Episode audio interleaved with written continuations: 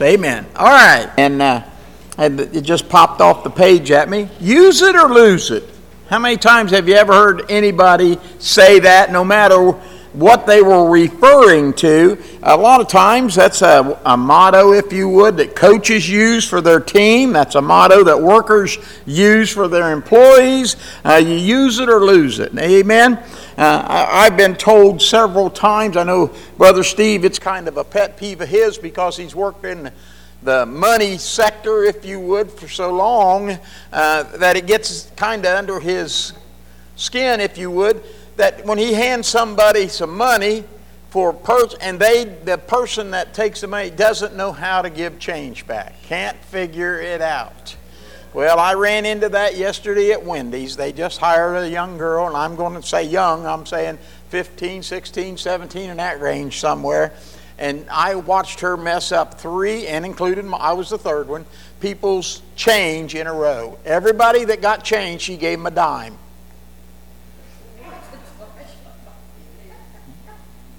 You know, I had 90 cents coming back, and she gave me a dime, and then she looked at it, and I looked at her, and didn't say nothing, and she said, I don't think that's right. So she had the manager come over and open the change drawer because you can't do that once you close it. And so the manager opened, and she took out, and I got two dimes back. So I must have been double blessed. But still, I didn't say nothing. It's, it's only 70 cents, and, and uh, um, but I'm quite sure that there's going to be enough people say something to her pretty quick that they're going to have to give her. Uh, a kindergarten class in how to make change for money. But and the sad part is the cash register told her she owed me 90 cents back. She didn't have to think about it or worry about it. She just didn't know how to count out 90 cents. How do you get to be 16 years old or thereabouts and can't count change? Oh, well. All right. Nonetheless, you either got to use it or lose it. Amen. All right just about every aspect of our lives, we see where it takes a, a level of skill to perform any task that needs to be achieved. And of course, I just told you about that person yesterday. I would have thought they would asked her, can she count money or give her an example or at least before they put her on the cash register. I mean, she could have probably made french fries, she could have made hamburgers, or she could have done other things before they put her in charge of, if you would, the money. But nonetheless, even though the computer screen told her what I should get back, uh, she didn't understand how that should happen. But I know. Uh, there's a lot of things going on in our world around us and a lot of things that need to be achieved and taken care of that people need to understand if you're going to do a job, you got to have the skill for it. Amen. If you don't know, what can you do? Oh, good. We can pull out our iPhone. We can Google it. We can get a YouTube on some things that show us what we should do. But nonetheless, we need to be up to speed for the things that we're doing in our life. So, if you will, turn in your Bibles to Second Corinthians, the seventh or the sixth chapter. And I'm going to start reading a few verses here, and then we'll get into the, the uh, message this morning. And I'm going to break in in verse 14 in 2 Corinthians, the sixth chapter. It says, Be not unequally yoked together with unbelievers. For what fellowship hath righteousness with unrighteousness? And what communion hath light with darkness? And what concord hath Christ with Belial? Or what part hath he that believeth with an infidel? These are all questions, and of course, you know the answers to all of them. And what agreement hath the temple of God with idols? For ye are the temple of the living God. As God hath said, I will dwell in them and walk in them, and I'll be their God, and they shall be my people. Wherefore, come out from among them, and be ye separate, saith the Lord, and touch not the unclean thing, and I will receive you. And I will be a father unto you, and ye shall be my son and my sons and daughters, saith the Lord Almighty. Then in chapter 7, verse 1, having therefore these promises, dearly beloved, let us cleanse ourselves from all filthiness of the flesh and spirit, perfecting holiness in the fear of God. Amen? So, what we need to understand no matter what we do in life, we have to be careful about how we go about doing it. Amen? So it is one thing to know the truth about the Word of God, but it's something else because we don't use the truth. The possibility is we'll lose it. You either use it or you lose it. Amen? We all know individuals at one time would have never thought of missing Sunday school or church. And yet today, they're not here. Where are they? I don't know. They don't seem to see the relevance in their church service or their church attendance. We need to make sure that for our witness, people know where we're at. My family, I'm God bless them. I appreciate them coming to visit, but there are certain times they know not to bother. Amen. Sunday morning's not a time to call me and ask me how to fix something because I won't answer. I got other priorities then. Thursday night's not, a, I tell my customers, I'd like to get to you, but nope, I got another commitment.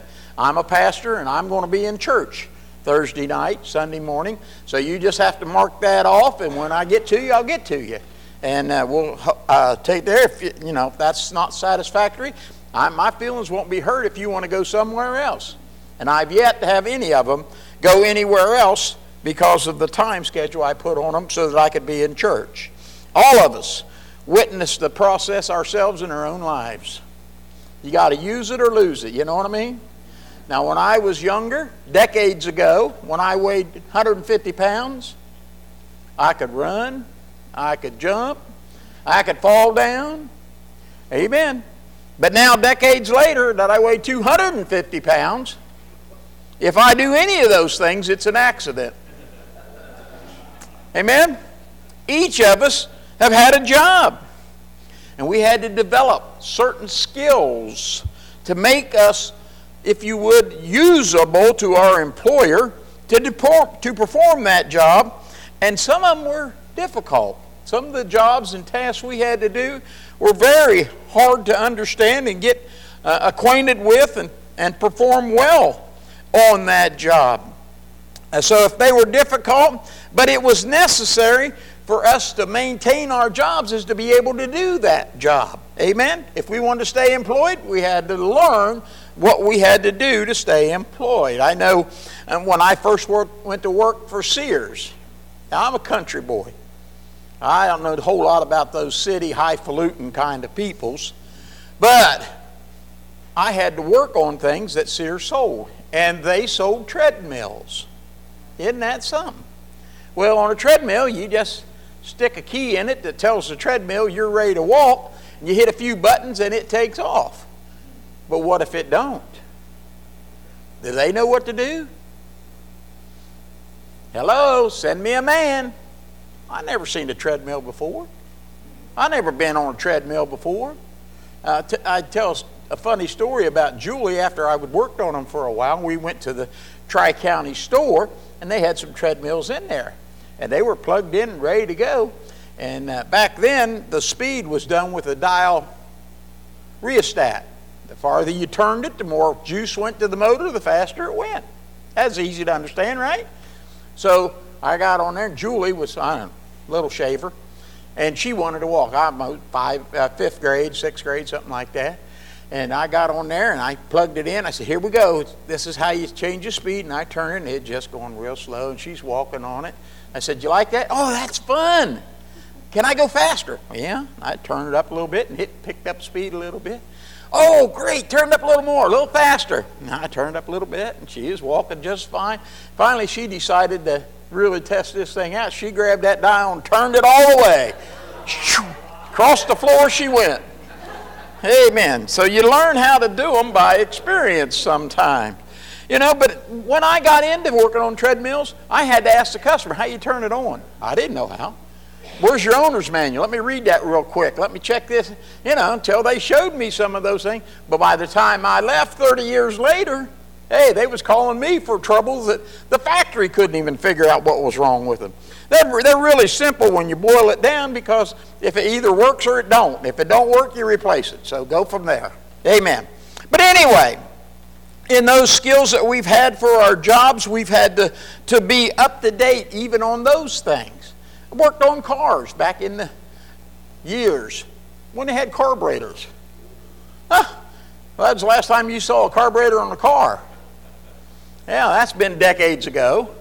Amen. They went to fuel injection and never looked back. They wanted the computer to control everything. At the beginning, they tried to use computers to control carburetors, and that didn't work worth nothing. So they went everything fuel injected, and here we are today. And now they're trying to even do away with fuel. So there you go. So, one of the things you have to remember is some of the old sayings that we've heard. If it was easy, everybody'd want to do it.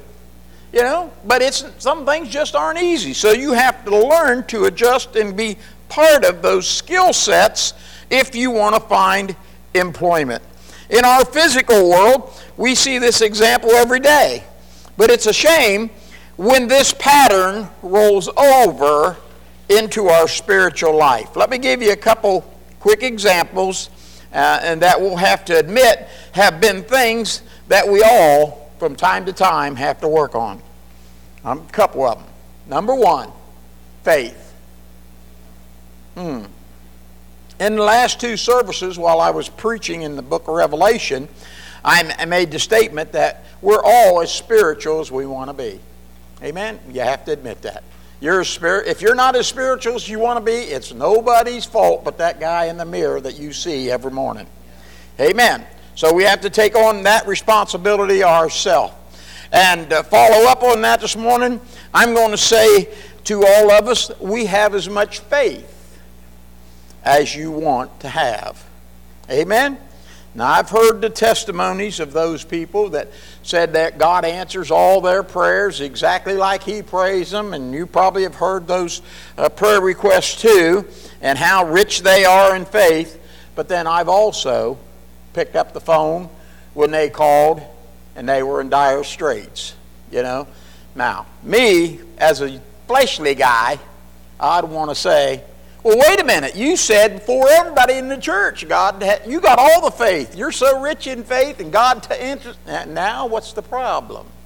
You know, no, that's not the way a pastor would handle it. I understood that sometimes your uh, parakeet mouth can overload your elephant. Never mind. But nonetheless, we have to make sure we do the things that God wants us to do. In faith, we understand that there are times when our faith can be weak. There are times when we just can't struggle, get off the couch, if you would, to move forward in some areas. And uh, there are times that your faith is weak, there's times your faith is strong. There's times your faith can be little, there's times it can be bigger. Let's face it, faith is a process. Amen? Now, I realize a lot of you have not heard that before or maybe never come to grips with that thing, but it can be, if you would, an educational process in developing faith. You have to work at it. You have to study it. You have to take the tests and to see where you stand when it comes to faith. Faith comes by hearing and hearing by the word of God. So it's not something that it's automatically given to you. You never have too much, if you want to say it that way, because if you had too much, you wouldn't have to come and hear the Word of God to get more of it. Amen? So if we'll do the things and, and do what the two witnesses challenge us to do, our faith is naturally going to grow. Amen. I thought I can kind of relate it this way. When I was little, we liked to go out in the playground and play football. All it did was give us black eyes and torn up clothes. Amen? But now, as we grew up and as we got into, then we found out, oh, they make pads and helmets. Huh, that should make a difference, shouldn't it? Then we get into school and get to playing competitively, and we want to beat the rival schools. Then you go to college, and, and if you're good enough, they even pay you billions and gazillions of dollars to act stupid on Sunday with that famous recipe. And so all of that is an educational process. None of us come out of the womb a professional football player. We had to learn to be what we needed to be. So the more you hear from the Word of God and the Spirit of God, the more your faith will grow, at least uh, in the circumstances you're facing at that point in time in your life. So, again, uh, it's a uh, use it or lose it proposition. Amen. When we do it God's way, our faith grows. But when we decide to do things our own way, our faith will diminish. God sees to it. All right, so now we know about faith. I want to give you a second one. Consider your hope.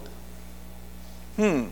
While faith seemingly is an educational growth pattern, hope is more of an emotional growth pattern. Amen? The more we face times of uncertainty, the stronger our hope is going to be.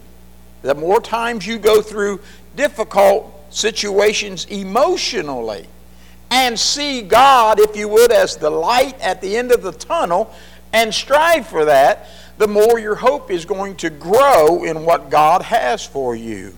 Amen. Although we can't educate ourselves into hope, we certainly can prevail in times of trouble and disappointment if we realize that the Holy Spirit can renew our hope and help us when seemingly we're in despair at the situation we're facing in that life.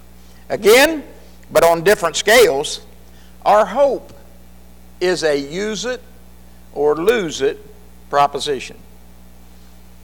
Now, in the text that I read, Paul's writing, a, a, uh, you know, inspired by the Holy Spirit, to let us know we need to be aware of the surroundings we put ourselves in. Amen. Verse 14 says, Be not unequally yoked together with unbelievers. Now, for the most part, all my younger Christian life, that statement was taught, and it would only agree to the fact that if you're a Christian, you shouldn't marry anybody that's not a Christian. Amen? Well, I guess that's one way of looking at it. But just that statement alone should open our eyes to the alarming things that could be affecting us. Most people only see that in the marriage situation as far as other Christians. Although that would be nice if everyone would follow that advice, but even at that, that's no guarantee of a successful marriage. You know why?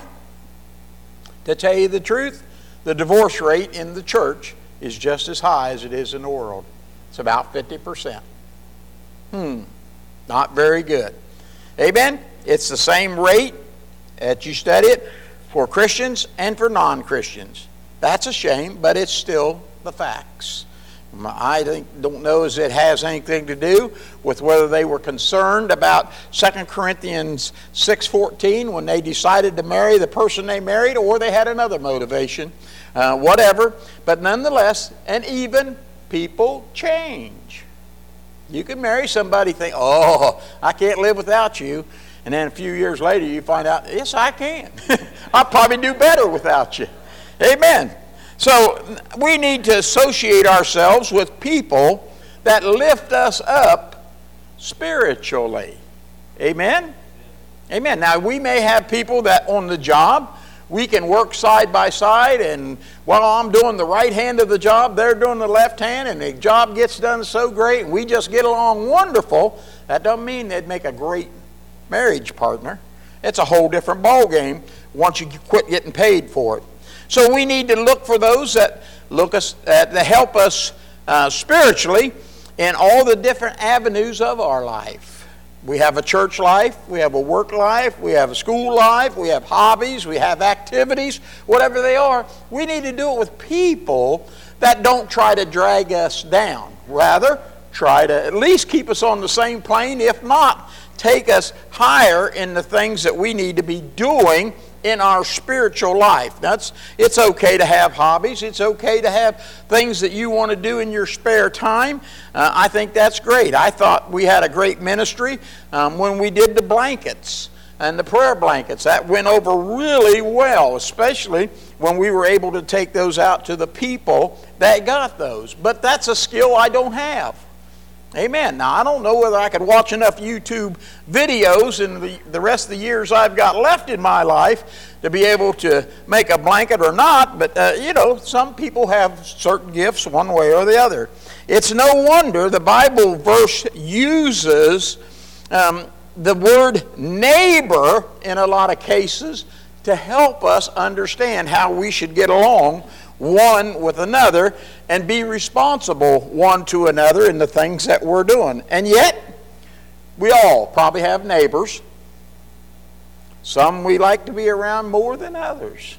Some we just are glad there's a, a steel fence between us. Amen? And some of them we plant trees just so we can't see what they're doing. Amen. We all understand that. But we need to make sure when we're doing the things we need to be doing for God, we do it so that it doesn't drag us down, but it actually lifts us up, and in the process, lifts others up also. David said it this way My cup runneth over.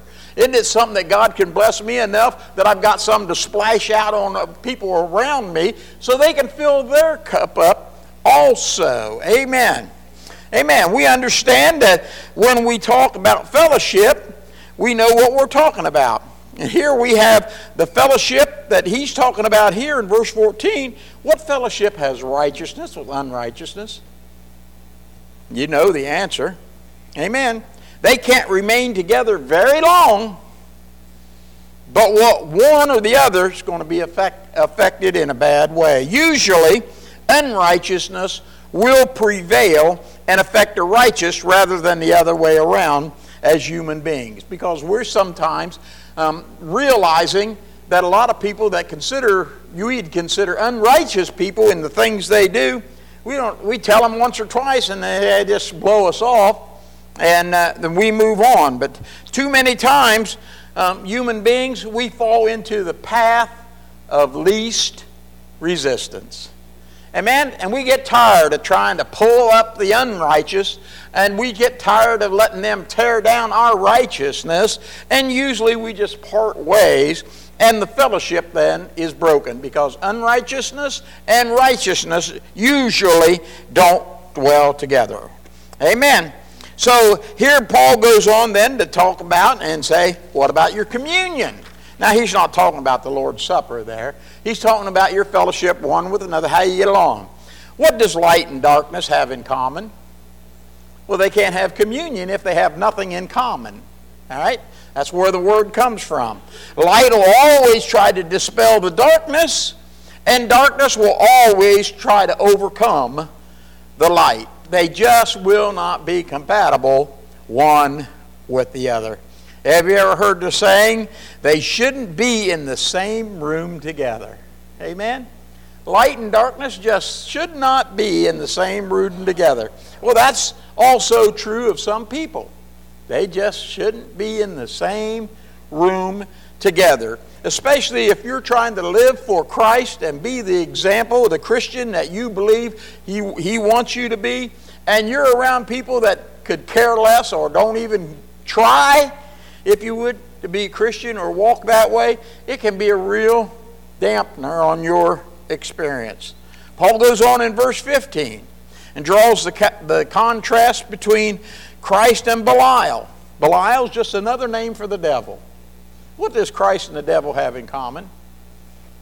Now, since the Garden of Eden, they haven't gotten along at all. And he probably even before that. Amen? So here we go. There's uh, what it says then is there's a contrast even between a believer and an infidel. Infidel is a non-believer. Amen. Either you believe or you don't, if you want to put it that way.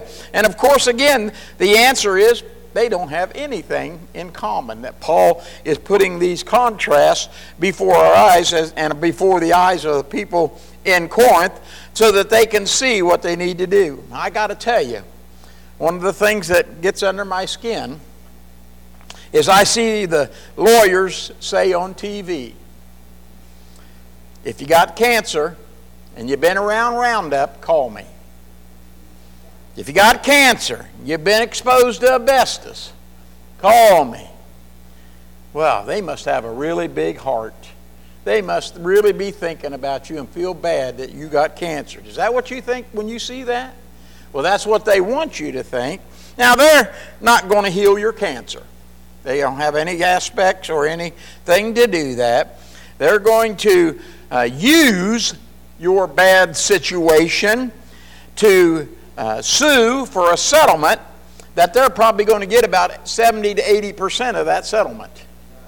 Okay, so you can't see on the TV screen the fine print that's there, that's only there for about two thirds of a second, uh, that tells what they're really after. They're trying to line their own pockets, uh, and they're going to do it at your expense, and that's fine with them. Amen. As long as I can get rich, doesn't matter who else suffers because of it. And uh, that's what I call ambulance chasers. You ever heard that term? Ambulance chasers? Yeah. Uh, they're the ones that when you have a car wreck, they're the first ones there passing out business cards. Instead of asking you how you feel, they want to sue somebody over the situation. Amen. Then he goes on here in this particular scenario of how we get along one with another. And what agreement in verse 16 hath the temple of God with idols? Well, you and I both know that the temple of God and idols have no place together. Uh, one of them absorbs and the other one attracts. So here we go. None of, no one here that we're talking about is when, when uh, talking about temples and idols, they both are looking for someone to worship them. God wants us to worship Him. Did you know that? Idols want you to worship them also. Amen. There's a lot of idols that people do worship. Amen. Uh, some of them come off the assembly line, nice shiny paint and looking sharp. Man, if you can't wait to get there and buy one of them, uh, only to find out a few years later it wasn't what you expected and it didn't last as long as you wanted it to. A lot of people have idols of pictures of presidents on paper that they carry in their pocket. Uh, those things aren't the idols we need to be looking at. We need to look to the true worshipers and find out what God wants us to understand about being what we should be for Him. The other idols, they're nothing but false worshipers to absorb anything you'll send their way. Amen. You and I, and uh, we're spiritually speaking the temple of God. We found that out in the Revelation. When the four and twenty elders were around the throne, you know what that was? That throne? That's the temple of God. That's you and me. Amen. We preached that the last two weeks. Amen. So never forget those things. We're where God should be living on this earth. Amen. If God was on the earth and He's talking about being unequally yoked together with unbelievers, would God want to walk with you? Hmm. Well, here's what we have. We have the temple of God where God should be living, and, and that's the place of true worship that God wants us to give His way. That's what the rest of verse 16 means when it says, I'll dwell in them, walk in them, I'll be their God, and they shall be my people, because they have given me a place to live in their hearts and lives. Amen? But if they're uh, not uh, my people, get, there'll be some country that looks to some image of metal, stone, or wood, and they draw it away from God. The one that lives in our hearts, they draw the attention away from that. Whatever that idol would be, is a worship stealer from where God wants us to be. That's what Paul is teaching us there. So we get down to verse 17, and Paul uses one of my study words. Now, you know my four study words. If you don't know what they are, Mike can, can give them to you. They're in the computer up there. He'll show them. One of them is wherefore. That's one of the four study words. It means, based on the context that what I just said to you, here's the conclusion. So don't be unequally yoked together. Don't be light and darkness. Don't try to straddle the fence. Wherefore, the conclusion is come out from among them, number one. Number two, be ye separate. saith the Lord. Number three, touch not the unclean thing. And number five, and I will receive you. Wherefore, let's do it. Let's take into consideration what he just said, and here's the answer to what we should be doing. My mind, in that case, immediately when I read that, of course, I um, just been speaking in Revelation, but my mind goes immediately to Revelation 18 and 4. Let's just look at that. Every time I read that where it says, come out, now I'm not going to spend much time there in Revelation this morning. We put a lot of time there. And well, you can read from verse 1 down and, and, when you get home and verse through verse 5. But let me just read verse 4 here. He said, And I heard another voice from heaven. Now we know what the voice is. Anybody know what that voice is? Well, remember, there's three things in the book of Revelation. When it speaks, it'll uncover. One is Christ. So this voice is the voice of Christ. Number two, it's going to reveal the church. That's the saved or those that are serving God worshiping God. And number three, it's going to be those that are coming after the church. So he heard another voice. I'm telling you, that's the voice of Christ because it came from heaven. That heaven does not mean where God lives, it means your temple, right here where God lives. That's heaven. It's a heavenly place. And he says, Come out of her, my people, and be not partakers of her sins that you receive not of her plague. So here we have a voice from heaven, and it says unto you, all you that heard that same voice from heaven, you're going to hear it again this morning. Only it's not coming from, if you would, heaven where he, John heard it. He's going to, you're going to hear it across this pulpit.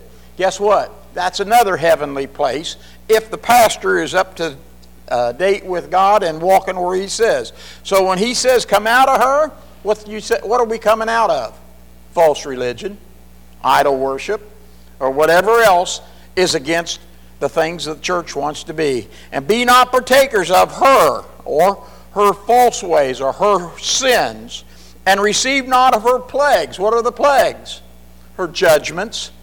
Amen. Go back to the first verse, you'll read it there and find out that's what's going on. So we find out again that the revelation's uncovering three things. One, Christ is calling us. Number two, we're to be the church. And number three, we're to stand against anything that's false or works against the church. In this verse, in this revelation of truth, falseness of the worshipers is what he's considered about and concerned about as he speaks in the church today. Amen. Check out verse number five. For her sins, plural, have reached unto heaven. Now, that's not where God's at, because there is no sin in God's heaven. And it doesn't mean where the birds fly, because God's not judging that. It's been the same ever since God put it there. And the government can't even regulate it. God's in charge of that. But it's the heaven where we have in our hearts as a heavenly place when we get saved. And God hath remembered her iniquities. Amen. Why would you want to join up with something that God has already put his judgment on as far as not being what God wants it to be? Why would you want to be involved in anything that's false or anything that God says stay away from? Amen? So, uh, with that in mind, now let's go back to our text in 2 Corinthians. And in verse uh, 18, that's the last one of chapter 6, it says, and, and will be a father unto you, and you shall be my sons and daughters, saith the Lord Almighty. God says He wants to be your father. He wants to be the one that you turn to. And we heard Rob in Sunday school talking about his grandson come running with his arms held out. We heard Rose talking about her grandson. Well, I could say give you the same testimony of valor. Amen. When I hold my hands out and tell him I got a secret to tell him, man, he can't run fast enough to get over to see what that secret is I want to tell him. Amen. That's the way a father and son's relationship should be, if you would, in the infantile stages. But guess what? We're in a process of growing. Amen. Once you get born again, yeah, you run to God with your arms out wide, but then as time rolls on, you don't run as fast. Amen. I don't run near as fast as I used to run, but I still want the God to know I still want to hear from you. Amen. So, in other words, there, there'll be a, a rich relationship between us and God if we follow the guidelines that are set out in these few verses. And of course, the rest of the scriptures that the Holy Spirit wants to speak to us. So, let's bring it down to where we live. Go to verse or chapter 7, verse 1 in, in 2 Corinthians. And he says, having therefore. Now the word therefore and wherefore mean the same thing. It means what I just told you. Here's the conclusion I want you to come to when I say that. You can even go back to verse 14 and even in verse 17, come out of her, my people. Uh, you can take all that in when it talks about, therefore, these promises. Has God given you any promises? Well, He gave me a whole book full of them. And the Holy Spirit's even added some more to them as I've walked in what this book has to say to us. So when we read those things, having therefore means that the, that all these things that were previous, this is what I want you to, to understand. Having therefore these promises, the promises of being a son or a daughter through the righteous choices that we've made in our life. Let us cleanse ourselves from all filthiness of the flesh and spirit. Huh, that sounds like a full time job to me. So, based on what the two witnesses have said our, to our spirits this morning, we should see the importance of being separated from the world and all its selfishness, all its influences, all that is negative that will affect our spirit and our walk with God. We need to put some room between us and them as far as physically and spiritually. If we're going to walk with God, we have to make sure we're not being influenced by all the negative things that the world and the devil want to throw in our face. The last line in that says we're going to be perfecting holiness in the fear of God. Now, the fear of God doesn't mean He scares you every time He comes around. That's a reverential awe or fear that you have. It's a, a term of respect. Amen. We respect God for the fact that He wants to make us better than we are or better than we can make ourselves. He wants to pull us up even closer. That process of perfecting is a daily walk with God, it's a daily work that we have to go through to make sure our hearts are right with God. Amen. It's a constant work of maturity in our spirit. It's, a, uh, it's in a short term sometimes and sometimes in a long term, but really all it means is sanctification. You know what sanctification is? You put off the things that God says get out of your life, and you add the things that God says put this in your life. And even at me, at 46 years of serving the Lord, there are still things God says to me from time to time don't go there no more. Amen. Now, there may not be sinful things or bad things, but they're just not going to be something that'll help you grow closer to me. You put that out of your life, I'll give you something to replace it that will draw you closer to me. That's what we call the sanctification process. And it consists of the work of the two witnesses in our life to make us more of the image of Christ. That's our whole purpose in life is to be in every aspect of our life from little children right on up to adulthood and into maturity to be like the image of Christ as best we can. Along with the, the constant education we receive with God, it's a warning of the fact that we need to use it or lose it. Amen? You see, God expects us to become more holy every day of our life. That's what He calls perfecting holiness. Amen?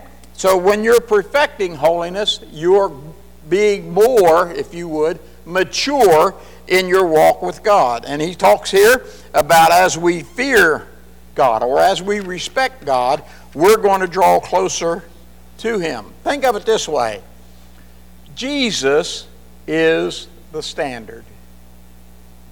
That's the standard. Has any of you as like Jesus? Is any of you as good as he was? Any of you as smart as he was? No, because we're still learning, aren't we?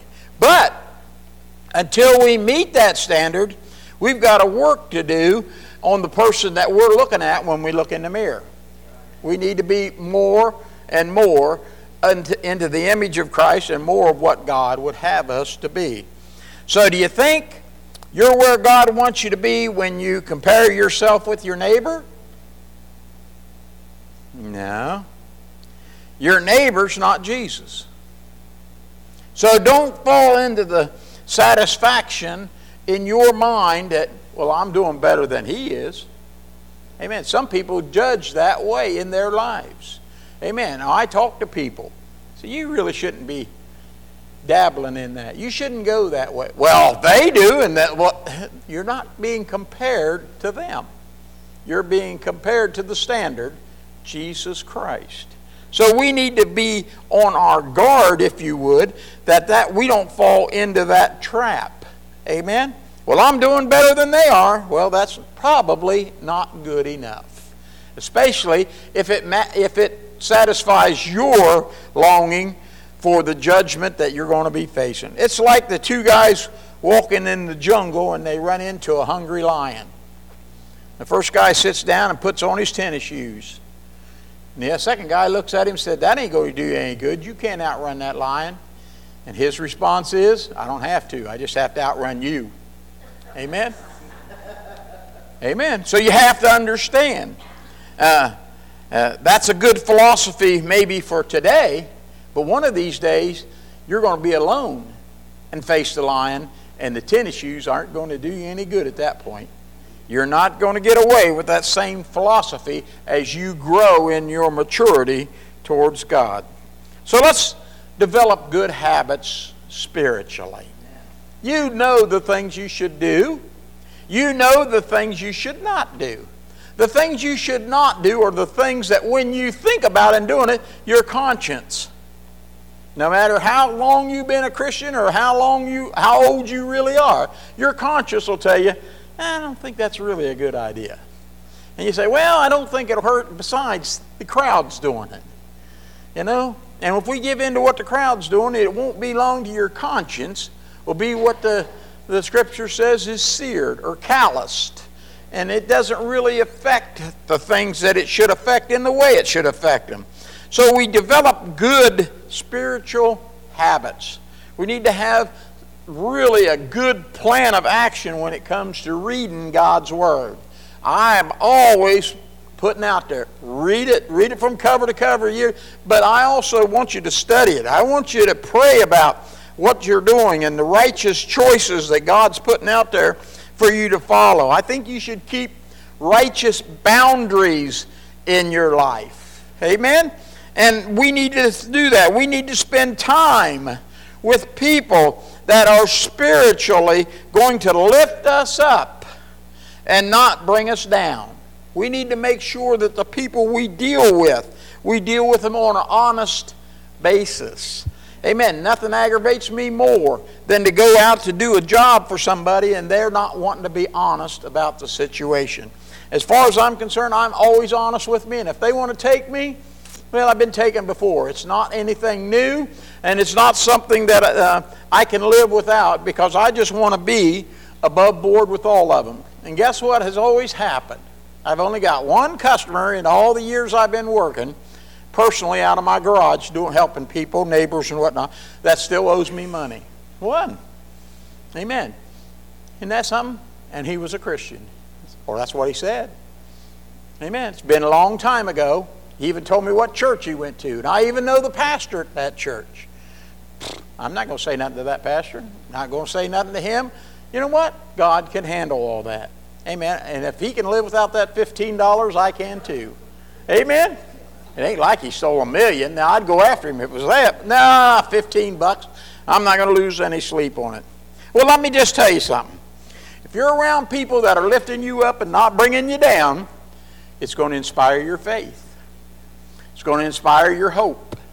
It's going to build you up in a way that'll help you in your walk daily with God. Amen? So if you're going to do that, make sure you find out what boundaries God wants you to have. Make sure you understand the standard. Make sure you know which way you should be going for God. And then use it, or else you'll lose it. Amen? And remember, Jesus never said it'd be easy, just worth it.